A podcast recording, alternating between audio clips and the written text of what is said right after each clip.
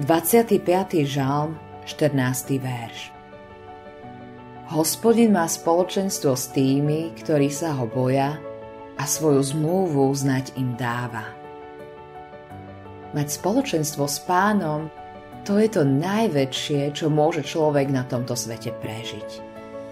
Nie každý získava takéto právo.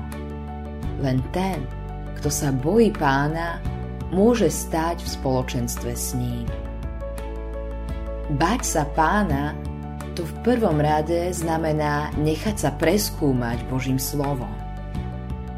Ale niečo to stojí. Boh nám ukazuje a odkrýva nám náš hriech, naše motívy, našu nečestnosť, seba vyvyšovanie, nečistotu a všetko, čo je v nás. Boh nám ukazuje, že podľa našej prirodzenosti sme jeho nepriatelia a že v našom starom človekovi neprebýva nič dobré. Vtedy zažívame, aký nepravdivý je pohľad, ktorý má väčšina ľudí. Tvrdia, že zlo samozrejme v človeku je, ale je tam aj mnoho dobrého. Podporujú to tým, že človek je predsa stvorený na Boží obraz a niečo dobré tam predsa len zostalo, aj keď nás hriech poznačil.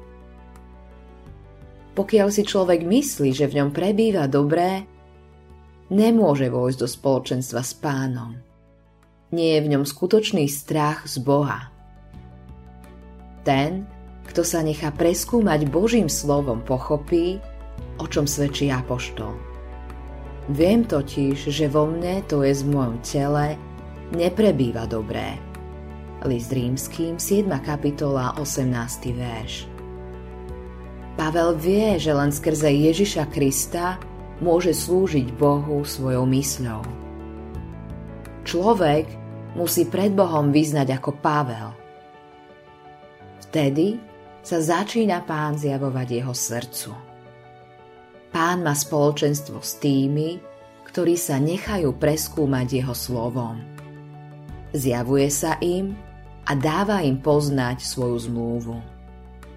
Vtedy človek pochopí, čím evanílium v skutočnosti je.